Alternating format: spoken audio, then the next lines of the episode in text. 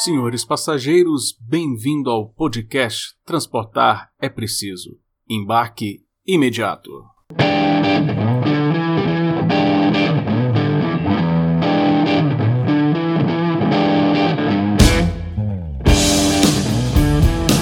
E aí, pessoal, mais um episódio aqui, o segundo episódio do mês de junho do podcast Transportar é Preciso. Hoje vamos falar do impacto, né, de como você teve várias áreas do transporte, vários setores do transporte, como eles foram impactados com o Covid, algumas perspectivas que a gente está tendo aí sobre essas áreas. Selecionei aqui três setores importantíssimos para a gente falar Selecionei o setor aéreo, o setor marítimo, né, o setor de transporte marítimo, de cargas e de passageiros, e a questão de mobilidade urbana, que é um tema que está sempre aqui, vai acabar sempre estando presente aqui, que não tem jeito de fugir da, da tal da mobilidade urbana. Tá já nesse segundo episódio do mês de junho, com episódios quinzenais. Quem sabe a gente consegue organizar para termos aí episódios semanais. Em vez de dois episódios por mês, temos quatro episódios do, no mês. Em que que você acha? Depois você escreve aí nas redes sociais, dá a sua opinião. Vou pôr caixinhas lá no Instagram para você poder dar a sua opinião. Se a gente parte aí, se está ficando realmente interessante o podcast para a gente partir para as questões e fazer essas discussões semanais, trazendo mais novidades, não demorar tanto tempo, a cada 15 dias postar um novo episódio. Para hoje, então, vamos falar, vamos começar falando do setor aéreo. Setor aéreo, gente, nossa, foi um dos mais não dá para falar assim quem foi o mais impactado, né? Todos foram muito impactados, né? O, mas o setor aéreo, realmente, o pessoal da área do setor aéreo me falou muito a questão de que, de, sem sombra de dúvida, várias pessoas apontaram que essa pandemia representou a pior crise para o setor dos últimos 100 anos. Né? Lembrando que se o setor de aviação tem 100 anos, então foi a pior, pior crise da história. Não, só para você ter uma, uma noção do problema. Vamos pegar ali o mês de março de 2020 que foi o mês que o trem esparramou no mundo e aí saíram fechando aeroportos e aí reduziu muito o número de voos. Só para vocês terem uma ideia, o Flight Radar é, 24 é, é um, um, site muito massa, gente. FlightRadar24.com. Entra lá, ele te dá quantos aviões estão no ar no mundo agora, no momento que você entra. Claro, tem um, um modo pago lá que você escolhe é, para fazer comparação de dias, mas você pode de graça abrir lá e ver quais aviões estão no ar no mundo todo. Você pode dar zoom, escolher país, áreas e escolher companhias. Pô, é mó barato o negócio. Esse pessoal lá, só para você ter uma ideia, no, no primeiro sábado de março, do março de 2020, que foi quando eclodiu no mundo, né, que estava assim na bica de começar, é, essa questão de pô, a pandemia está esparramando mesmo, tem que fechar aeroporto, tem que fechar tudo. Então, no começo de março, você tinha, num determinado momento, 168.507 voos nos Estados Unidos. Só estou pegando aqui só Estados Unidos. 168.507 voos. E se você pegar o último sábado do mesmo mês, você teve 69 mil voos. Cara, diminuiu em menos de um mês 100 mil voos. É, 2020 nós tivemos uma receita total, a queda foi de 80%.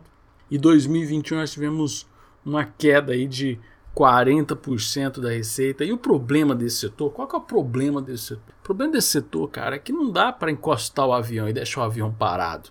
Né? O avião é um bicho é um bicho medonho, é um, é um equipamento muito sensível. Você não pode deixar encostar ele lá na garagem e vamos. Ele tem que ficar funcionando. Os motores ali, o custo de você parar um motor e depois dar reignição e, e, e esperar manutenção, esperar que ele demande menos manutenção, o risco de falha é grande. Então é muito complicado. Só para vocês terem uma ideia da maluquice Brasil, vamos pensar aqui Brasil. Nós precisamos, foi necessário emitir em abril de 2020 a MP 945 para liberar pátios militares para estacionamento de aeronaves. Olha só que bizarro a infraestrutura aeroviária brasileira. A gente não tinha lugar para as empresas estacionar os aviões. Tipo assim, reduziu bastante o volume de, de aviões voando e não tinha lugar. Tipo assim, se todo mundo quisesse estacionar os aviões, vamos parar os aviões e estacionar, encostar os bichinhos aqui. Cara, não tinha lugar. Foi necessário você ter uma liberação de pátios militares para estacionar aeronaves. Olha só o bizarro, né? E, e, e, não sei se vocês sabem, a maioria dos aviões no mundo hoje são comprados, não são comprados, né? É tudo lease, né? Como se fosse aluguel. Os caras pagam aluguel para avião. Pensa bem, você teve uma queda de receitas de 80%, você teve a manutenção de custo, né? Você manteve os custos aí altos, porque você tinha que fazer manutenção de avião, você tinha que manter os tripulantes, né? Começou, teve, teve demissões, mas para demitir tem um custo também. Então imagina você ter o custo de demitir sem ter receita.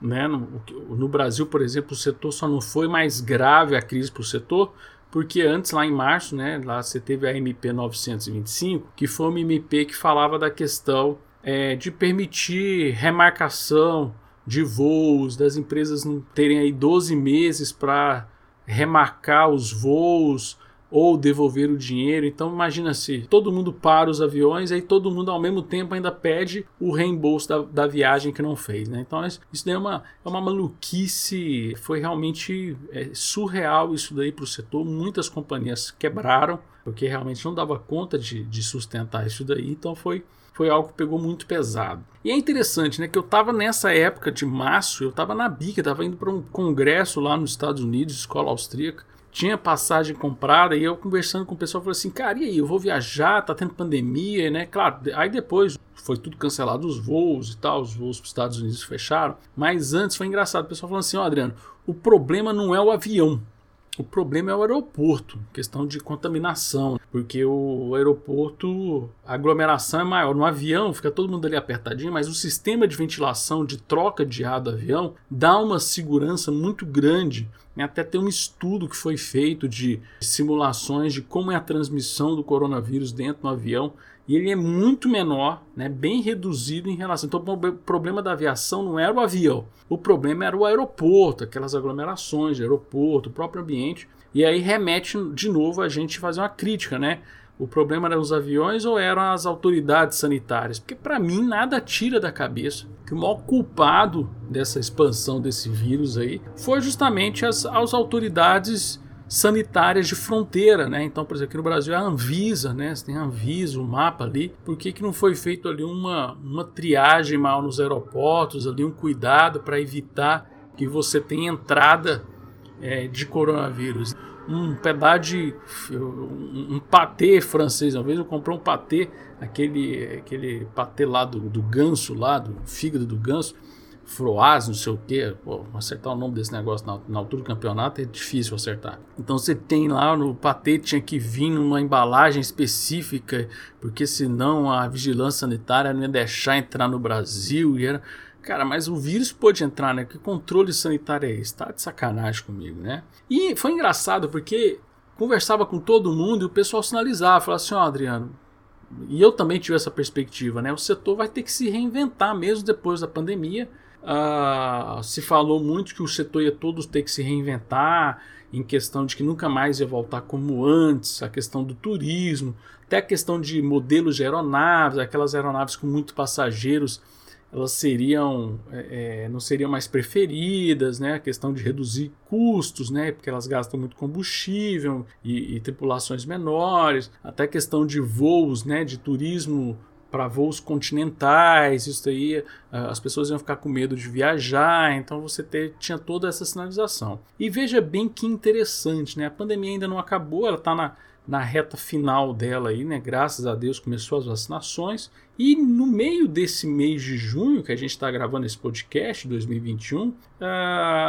sites especializados estão sinalizando aí, por exemplo, um exemplo que eu achei muito bacana foi da Emirates que agora para o verão do hemisfério norte vai pôr de novo no ar 30, gente. 30 dos seus enormes Airbus A380. A 380 é aquele gigantão, aquele bichão gordão gigante. Caramba, aquele avião é grande, né? Então ela está aumentando as operações, está expandindo aí para atender aí a questão do verão que está chegando no hemisfério norte. E aí uma coisa que até a mim, a mim me surpreendeu é o retorno do uso do Airbus A380, que eu achei que a gente ia demorar é, a voltar com ele, que eu acho que as empresas, eu pensava isso, né, as empresas para voltar com custo menor iam preferir aeronaves menores, a buscar tecnologias novas aí de turbinas para você com mesmo aviões menores você ter autonomia. A Embraer está caminhando para isso, tá?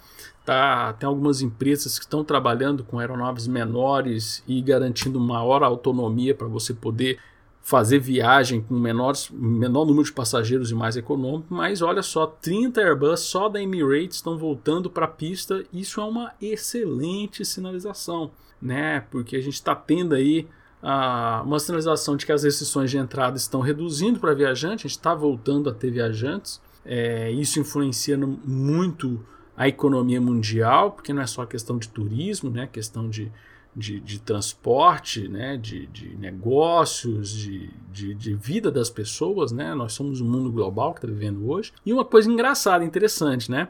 Transporte de cargas em relação a abril de 2020 subiu 12%. Então, transporte de carga aumentou comparado. E assim, não, não é em relação a 2020, tá, pessoal? É 12% em relação a abril antes da antes do, do Covid, em, em pré-Covid. Então, o que, que, pode estar contribuindo com isso? Alguns fatores, né? A gente teve aí um aumento do e-commerce, cresceu muito por causa das justamente as pessoas demandando mais coisas pela internet. E vamos ser sinceros, o transporte das vacinas. Cara, todas, todas as vacinas que estão sendo administradas no mundo afora foram transportadas em algum momento em aviões, tá?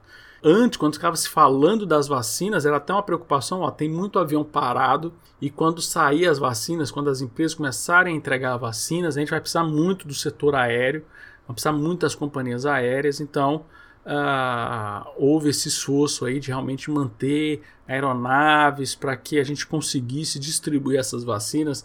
Então, meu amigo, vou ser bastante sincero, para de ser besta em ficar agradecendo ao SUS pela vacinação. A gente tem que agradecer às companhias aéreas que estão prestando né, um serviço mais do que incrível para ajudar a combater a companhia, a, a, a pandemia. Tá, já Então, é, vamos agradecer as pessoas corretas. Tá? As, as companhias aéreas estão fazendo um trabalho sensacional de ajudar a levar as vacinas para todos os rincões do mundo. Tá joia, pessoal?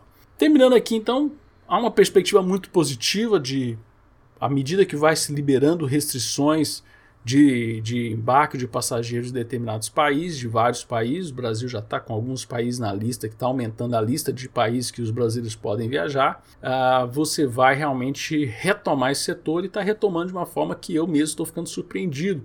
Só de ter essa notícia de ver que a380 vão voltar é, é uma sinalização muito positiva, né? De que você vai dar uma perspectiva muito, muito grande de mais voos como era antes. Né? Vou falar agora de transporte marítimo. Vou começar aqui com a, expectativa, com a questão do setor de cruzeiros. Tá, joia? Cruzeiro de. Li... Gente, os, a expectativa para o setor de cruzeiro de luxo no início de 2020, cara, era para ser o ano do setor. Era o setor que tinha expectativa de crescimento gigantesco, lançamento de um monte de navio.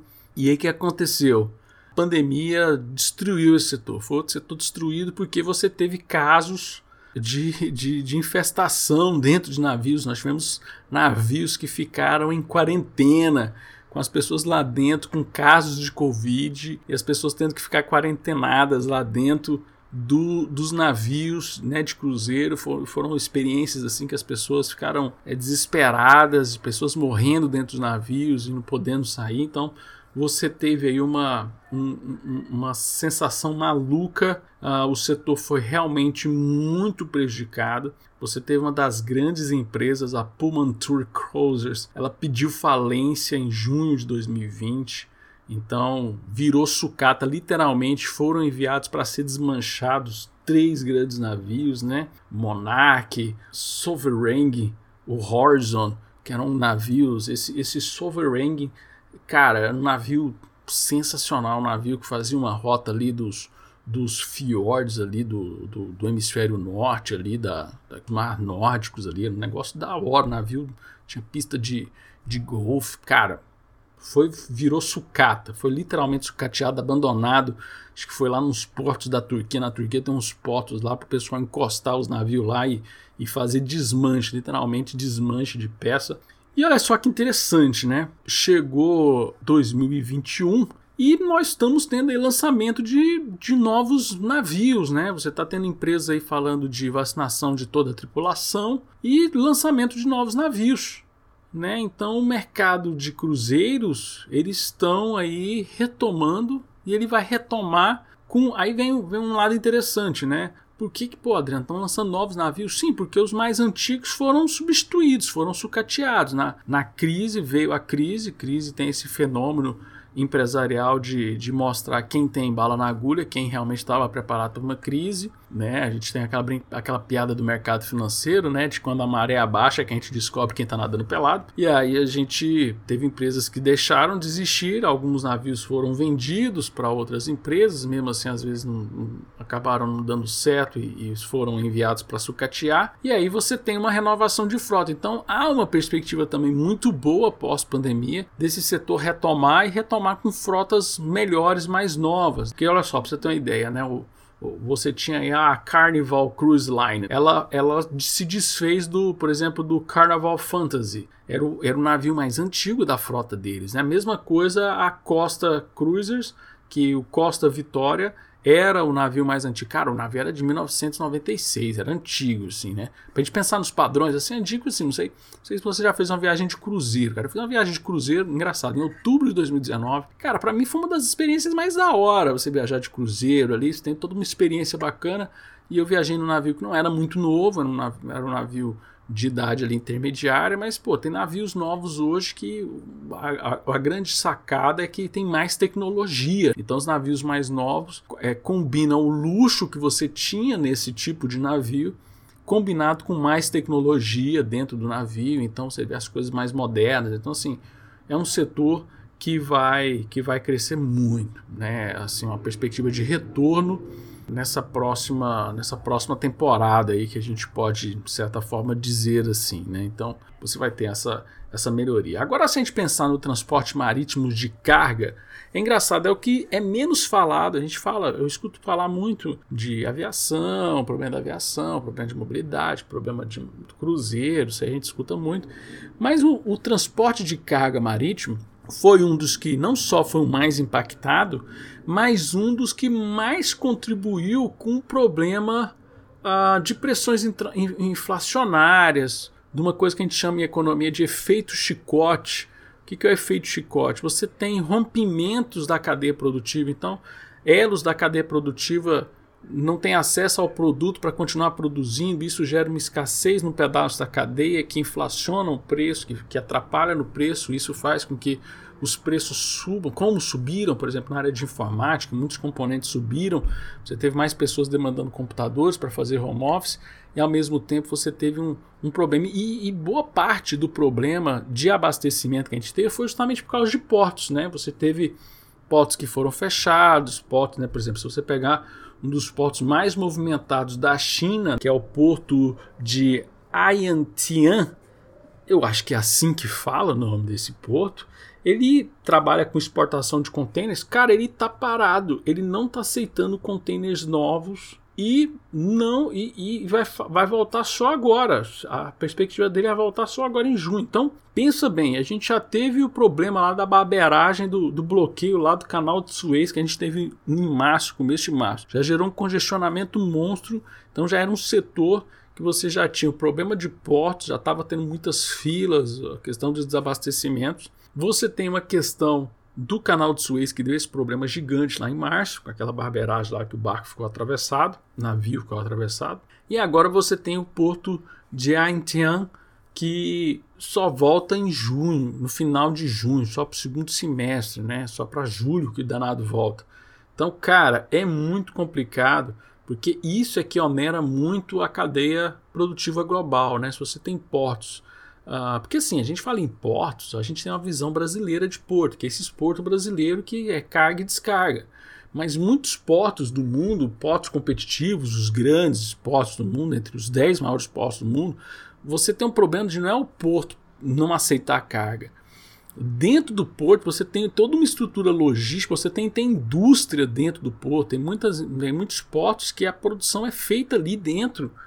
A, a, a, nem sai da região portuária, né? o produto chega do navio, ele já vai para a indústria que está dentro da, da instalação portuária, ela já fabrica, já empacota, ali já tem a fábrica da embalagem para fazer o empacotamento, e aí dali já entra em outro navio, já vai embora. Porto de Rotterdam ficou famoso porque ele criou essa, essa ideia logística dentro do porto. Então você tem indústrias dentro do porto, né? Então você vai. Eu uma, participei às vezes de uma recepção de uma comitiva de Porto de Rotterdam. Achei que eu ia ver gente que mexia com barco, com logística. Não, era indústria, né? Fábricas, pessoal que fabricava plástico, fabricava sacola, fabricava um monte de coisa que eu achava que tinha nada a ver com o porto, mas é porque o porto era uma entidade industrial mesmo. A, a logística é melhor, diferente do Brasil, que é uma logística maluca da gente pegar um material no porto e fazer um porto seco a 2 mil quilômetros de distância é, para poder fazer desembaraço aduaneiro, que a gente tem um problema no Brasil do desembaraço aduaneiro. A burocracia é tão grande que faz com que a logística perca sentido. É maluquice isso, mas tudo bem, vida que segue, né? E a gente tem esse problema, uh, então a gente vai ter aí realmente Uh, para esse ano ainda você vai ter uma demora no setor e isso vai impactar muito nas economias globais, que é a questão da gente ter uma demora de meses para a gente ter uma recomposição para desafogar esse acúmulo de carga que está muito ali é, represada no sul da China, esperar isso aí dissipar.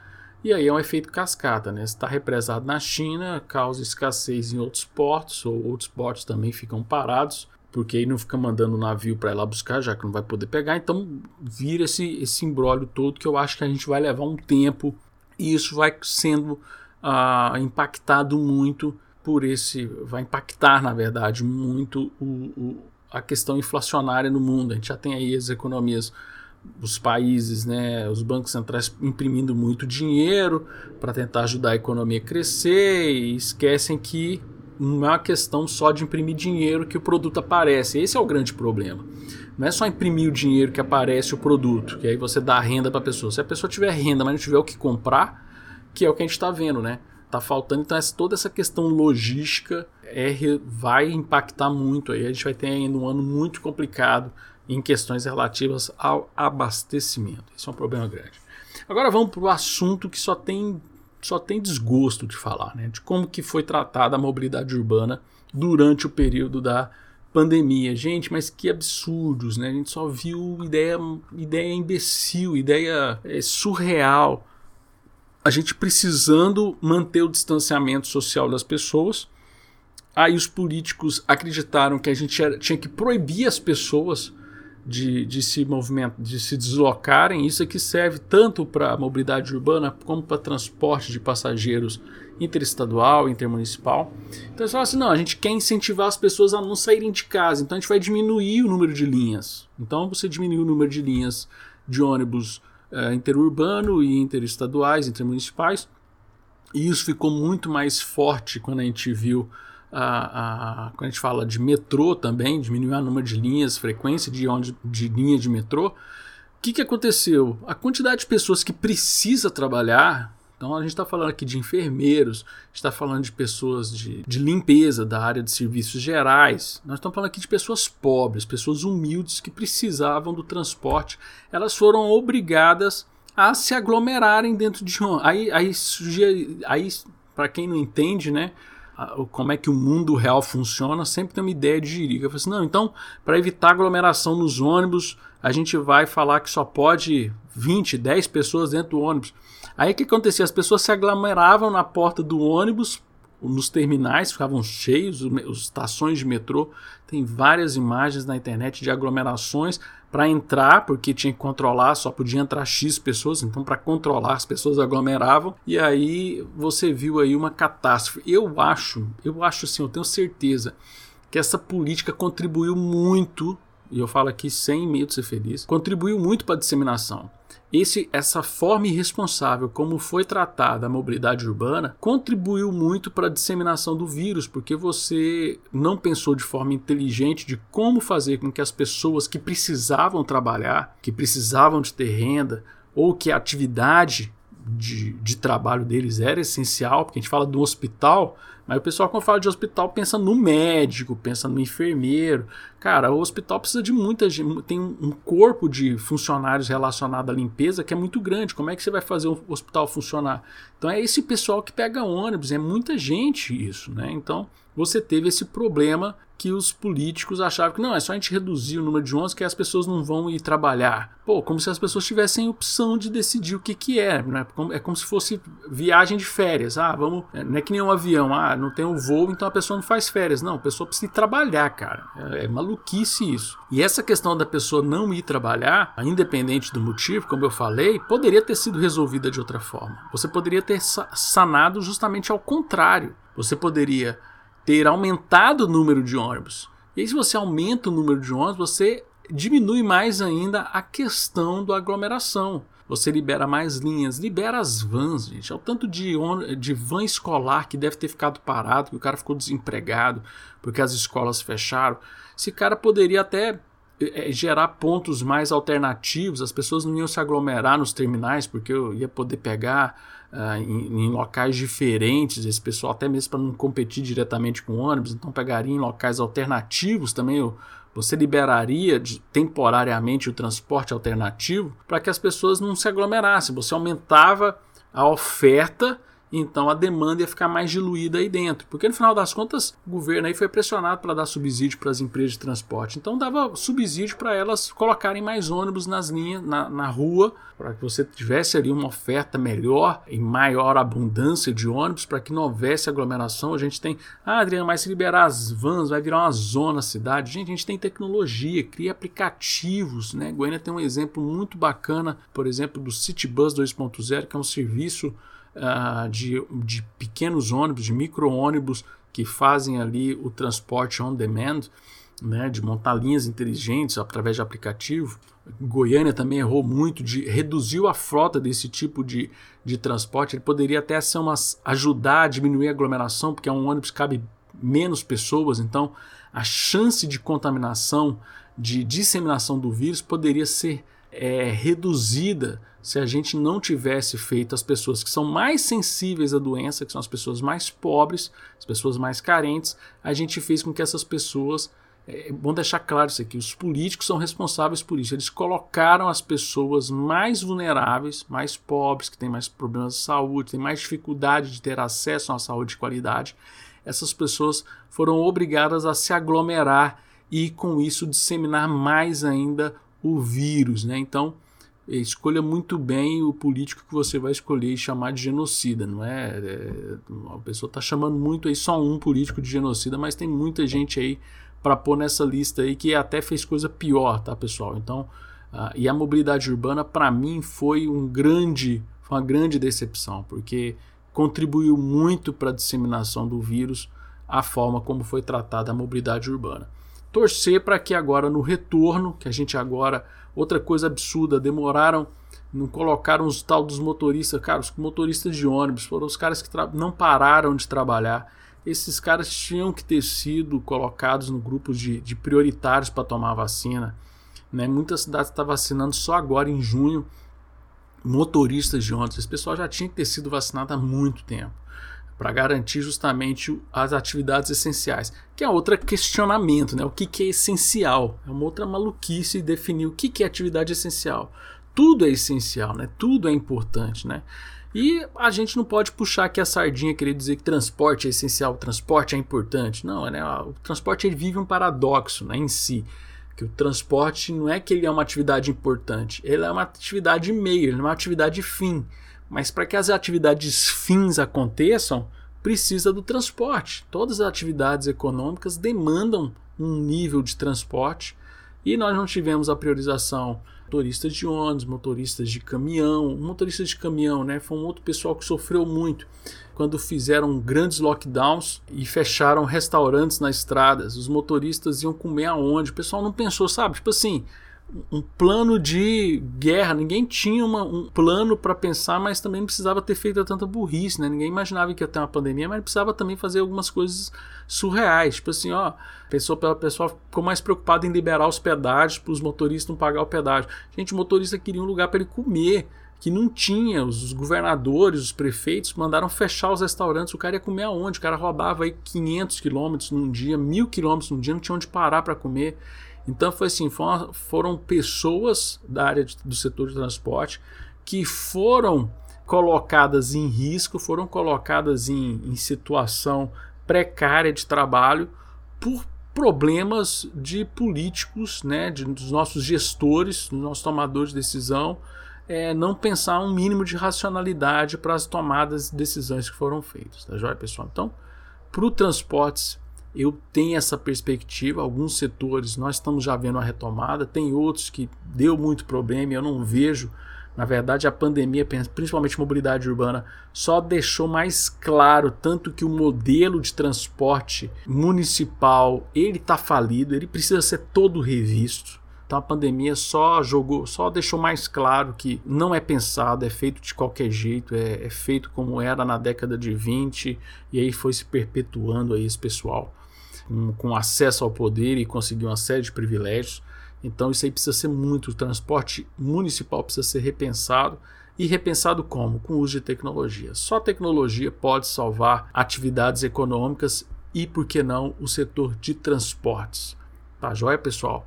Muito obrigado por escutar o nosso podcast dessa vez. Vamos torcer aí. Quem sabe a gente venha com novidades de termos um podcast semanal, né? Quero muito saber a sua opinião. Comenta lá nas redes sociais se você quer um podcast semanal e a gente vai ter que dar um jeito, vamos ter que correr atrás de uma forma de conseguir trazer, que aí ajuda, né? A gente tá, vai trazer sempre assunto fresquinho, do assunto da semana e fazer uma boa discussão. Pessoal, muito obrigado e lembra que transportar é preciso e que o embarque é imediato. Te vejo no nosso próximo programa. Valeu, pessoal!